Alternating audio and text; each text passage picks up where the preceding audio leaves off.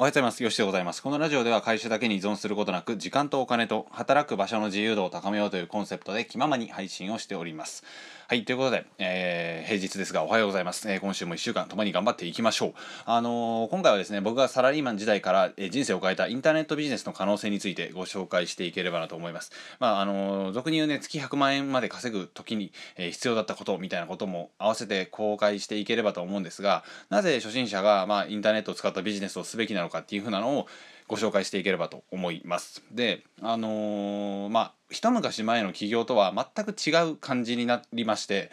今日本日から始めてもインターネットで収益を上げれるみたいなもうね簡単に言うと今日からでも稼げるような内容ってたくさんあるんですよ。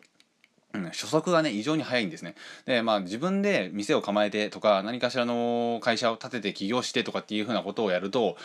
まあ当たり前ですけど法人登記費用が25万円かかったりだとか、うん、飲食店だったらまあ数百万円500万円とかかかって、えー、パーソナルトレーナーとかジムとか、えー、自分でねジムを作っていこうとかと思ったら数千万円かかったりねいろんなお金がかかってきたりするんですよ。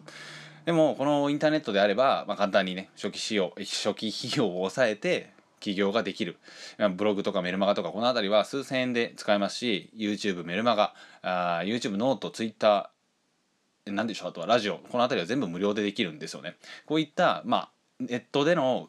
まあ、テコの原理を圧倒的に使いながらどんどんどんどん自分の力を発揮できるとレバレッジをかけれるとっていうふうなのは、まあ、ノーリスクほとんどローリスクでかつ青天井リターンというふうなことを言ったりするんですけど本当にねその通りかなと思ったりします、まあ、簡単に言うともう失敗しまくれるんですよ。で昔の企業僕のねあの友達のおじいちゃんは冷凍うどんをね初めて作った人ですんげえ人がいたんですけどそういった人たち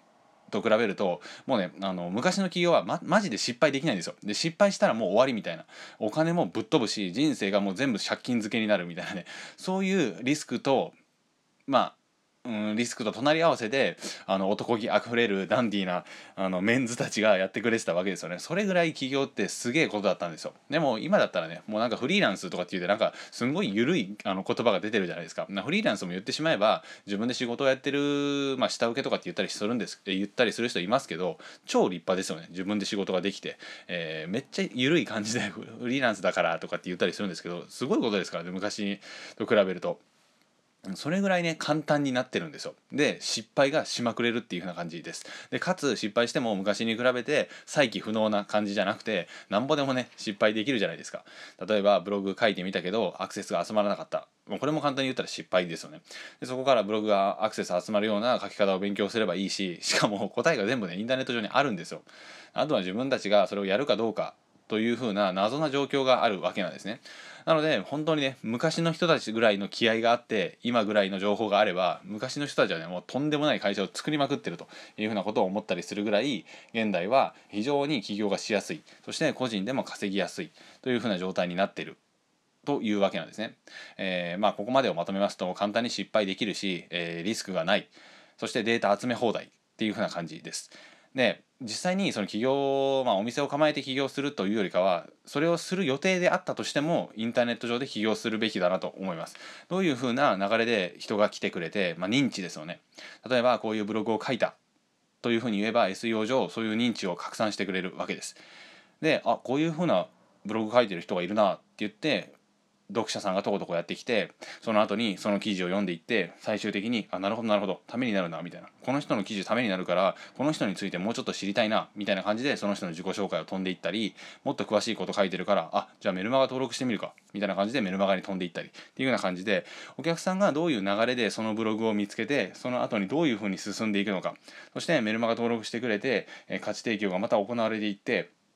どういうふうな状況で進んでいって最終的に自分の商品が売れていくのかみたいなねあの人生でほとんど大切なことは インターネットビジネスで学べたりするんですよ。であのそれが学べるからこそじゃあ実際の企業にも役立てていきましょうかとかっていうふうな感じで使っていけるわけなんですね。で、まあ、これは僕も、まあ、仕事としていろんなあの会社さんに、あの、提供させていただいたんですがその結果その会社さんのオンラインサロンを立ち上げたりあとはブログを立ち上げたり、えー、そして物販をさし、え、してもらったりというふうな感じでどんどんどんどん進んでいくわけですよ。えー、いろんなものに応用できるしかつそれをえー、ノーリスクほぼノーリスクで始めることができるっていう風な感じでかつ文系の僕であったとしても数値が低かったらねそこを改善していけばいいわけですよね。例えば認知の段階でお客さんが全然来れない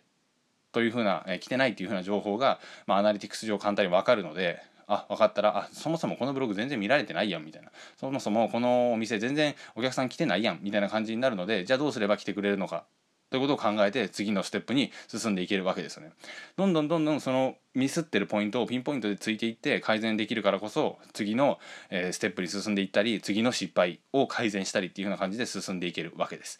とかなり早口になってしまいましたがそれぐらいねめちゃめちゃハードルが低いしデータも集め放題っていうような感じなのでそこをね本気で、あの本質を抑えてやってる人ってあんまりいないのであのそこさえ抑えれば初心者であったとしてもまあ簡単に簡単にとは言わないですけど数ヶ月頑張って努力すれば普通に結果を出せると思います。でそれをねどんどんどんどんインターネット上で広めていったのであればその後に自分で起業したらいいじゃないですか。僕はあの多分あの焼肉屋今考えてるんですけどそれもやっていきたいなと、えー、まあ、いろんなね失敗しまくると思うんですけどやってみたいなと思います、えー、そんな感じで、ね、どんどんどんどん実業の方にも生かしていくというようなことができたりするので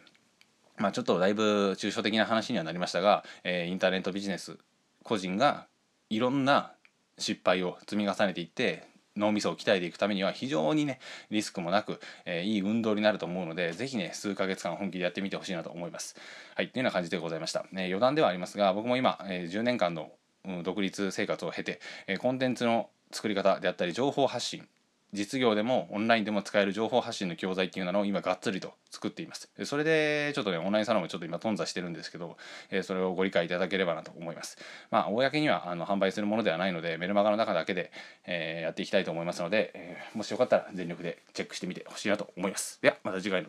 放送でお会いしましょう。ありがとうございました。さようなら。